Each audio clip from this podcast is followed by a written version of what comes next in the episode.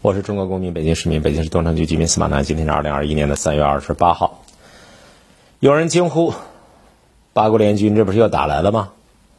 是啊，这个八国联军和原来的八国联军啊，形式上有那么一点相像啊，旗红架秧子啊，敲着边鼓，然后呢，嘻嘻哈哈就打上来了。这事儿啊，到底怎么看？有人说：“哎呦，形势不容乐观呢。”我倒是觉着，所谓新八国联军也没什么了不起。哎，司马南，你为什么有这种看法？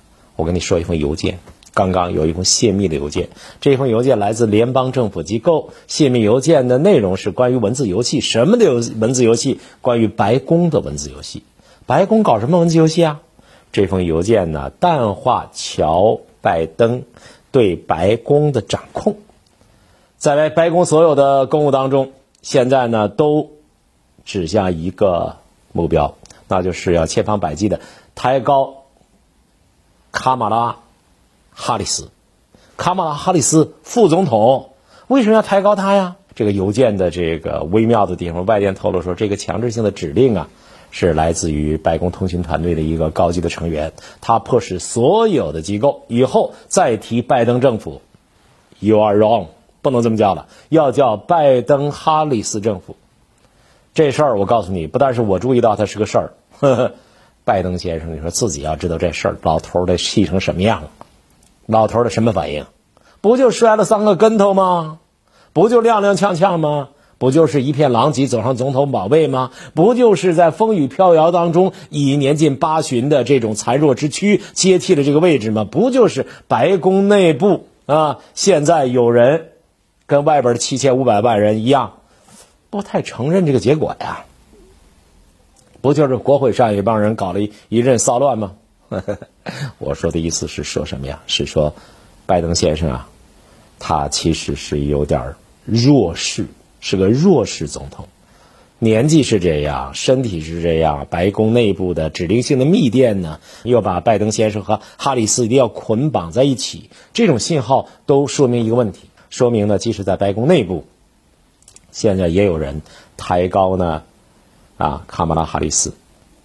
即使在白宫内部当中，也有人认为拜登是个弱势的总统，因为外边七千五百万人不承认大选的结果啊，认为是窃取了权利啊。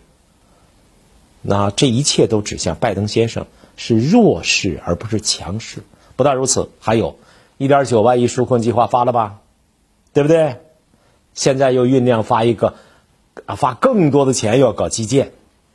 你说你任期就这么几天儿，是吧？内外呢那么多的反对者，所谓的基建，所谓的纾困计划，其实不是建立在生产发展的基础之上，不是建立在社会有效运转的基础之上，而是建立在什么基础之上？建立在印钞票，就是印钞厂。加班加点的基础之上，所以你要不印钱，那就根本就玩不转，什么东西都玩不转。有人可能不这么看，有人说司马南，你说拜登弱势政府，这说法不行啊，因为老拜登作为一个作为一个这个资深的外交官，他懂得利用盟友的力量，他比特朗普厉害就在于他集结了盟友。是的，是的，哼张口闭口盟友，实行群狼战术，这恰恰说明了弱呀。说明单打独斗不行，一个狮子本来就行，狮子还要领着一群狼吗？对不对？之所以狮子不行，狮子王，狮子王老了，体力不支了，所以才喘着粗气说：“哥们儿，都给我上！”你知道吧？恰恰证明他是弱势，啊。除此之外，我来论证拜登弱势政府，可能还有一些理由。您看我说的站得住脚，站不住脚啊？这些特征，呃，算不算是拜登政府？体现出一种弱势的理由。第一，拜登上台之后有没有开辟对华的新议题？有没有？有吗？全部都是维持特朗普的框架。可以说，拜登呢，他是在特朗普主义的旗帜之下，在后特朗普主义的这种呢思维之下，延续了这么一个框架。第二，特朗普是拉出了很多盟友啊。做出一副要包围中国的这个强烈信号，但是大家知道不知道？你就想想，你跟你老婆闹不闹矛盾？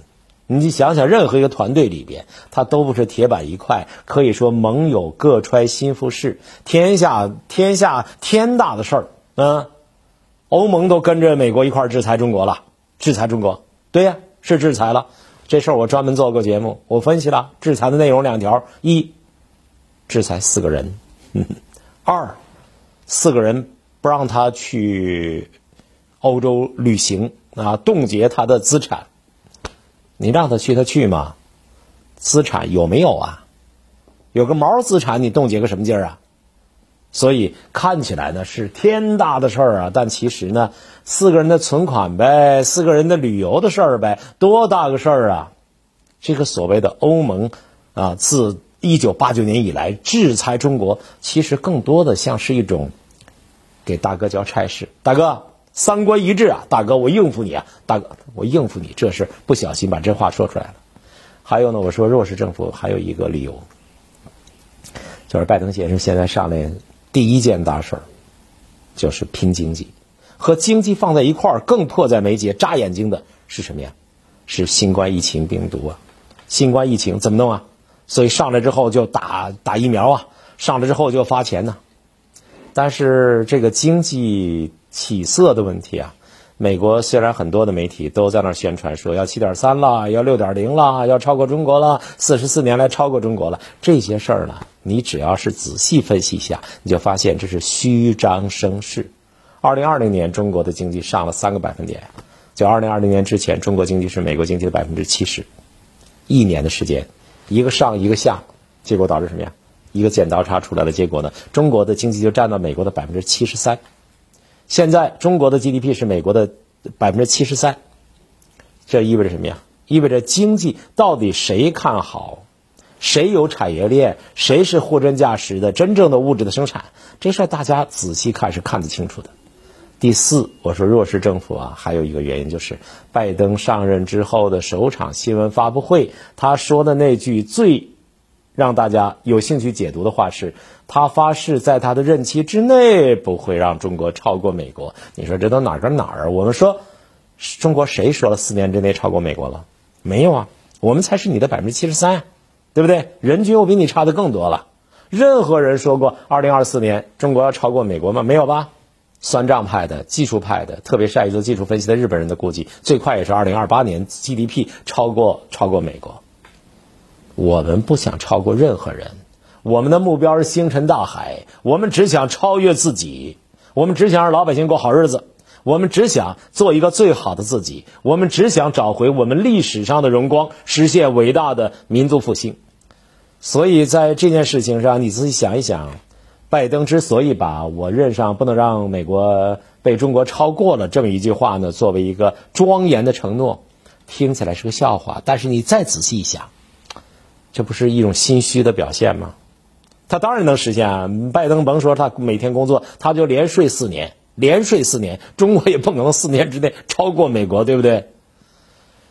所以本来美国呃在阿拉斯加的会谈的时候啊，我最近看到有一个有一个分析很有意思，他说本来呀是美国方面先跟中国说咱们的对话谈谈事儿了，中国方面说好啊。本来是美国和中国打招呼说，那我们要讨论一下双方的关系问题。中国方面是什么呢？是坦然的，是平静的，有分歧可以谈呀，对不对？但是，在会谈之前，美国搞了一系列小动作，找搞什么四方对话啊，美日印澳，然后呢，跑到日本去跟日本的二加二，跟韩国二加二，而且放出话来又针对中国，跟欧洲的盟友协调啊。也针对中国向中国施压，提高这种声势，意思是说我跟哥们都说好了，他们都同意了，就问你同意不同意吧？营造中国被孤立的氛围。更过分的是，设制裁所谓涉涉港的官员。那所以王毅同志就非常愤怒，说你这不是不是正常待客之道啊，对吧？不是正常待客之道，所以才有第一场见面会记者在场的情况之下，中国人不吃这一套，才有这种一个结果。那你现在大家想一想，美国方面他要是真是一个老狮子，还是雄风不减当年，你犯得着鸡零狗碎的事儿搞了一大堆吗？犯得着摆出这么一副架势吗？不用啊，你横你横任你横，你就真横。现在啊，说明你不够横的，所以你才会这样。美国决心要和中国竞争，又要防止中国影响力扩大，所以才会这么干。这次阿拉斯加会谈，美国说的要从实力的地位出发与中国谈判啊。杨洁篪主任，我们杨主任把他掰回去了。你没有资格跟中国说，你从所谓实力地位出发和中国谈判，要谈就平等，太有力量。嗯，本来，啊，布林肯、沙利文是想，我都做了这么一下工作，拉着一帮那个阵大阵仗，我后边我是我唱歌的，我后边有有伴唱，有有歌舞团呢。呵 呵有三百多人呢，我我我气势很大，以为能逼中国让步，结果中国非但呢不让步，反倒呢中国人现在底气很足，中国人平视美国，你逼中国让步，结果呢？结果怎么样？结果呢？你让不让？我就不让，能咋地？中国人民就不吃你这一套。呃，两个字，平视；四个字，外交平视；四个字，平视外交。这个沙利文和这个布林肯呢，瞄着杨洁篪、王毅，心里想的，啊，是一回事儿啊。他表面说出来是另外一回事儿。这件事解读非常重要，就是说我们要看透美国今天的这种虚弱的本质。杨洁篪、王毅把话怼回来，话都说到这份儿了，中国人不吃这一套了。你知道，人家布林肯开始啊，花拳绣腿，绣了一大堆，说的是什么吗？说的是，说的是我这个火星登陆，美国人很先进。说的是，虽然我们有这些、这些、这些问题，但是我们团结，我们不怕。我们后来证明美利坚伟大。这种词儿你怎么都不像是谈判的时候要用的词儿，而是什么词儿？而是你要说给国内听的。因为拜登啊，现在最害怕一件事儿，就是害怕国内的政治对手。认为他没有特朗普强硬，他不够强硬，硬不硬？其实不硬。但是呢，一个不硬的，一个弱的，一个实力在下降的这么一个老头，要摆出一副我就是敢跟你硬碰硬，我跟你死磕的架势，这恰恰证明了一句中国成语，叫色厉而内荏。两党斗争加剧啊，拜登政府太担心，对中国的任何妥协让步都会被共和党视作。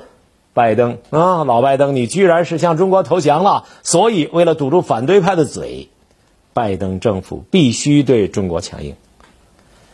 嗯，拜登政府对中国强硬，怎么强硬啊？就说给老百姓听呗，吹吹抗疫成就，吹吹火星登陆，吹吹呢，我们有缺点有问题，但是我们克服困难，我们团结。因此，这个谈判发现，中国说的那个话呢，是前所未有的，极其有力量的，逻辑的，基于事实的。表达了中国人民想说的话，美国方面说的话越来越像心灵鸡汤哎，为什么呀？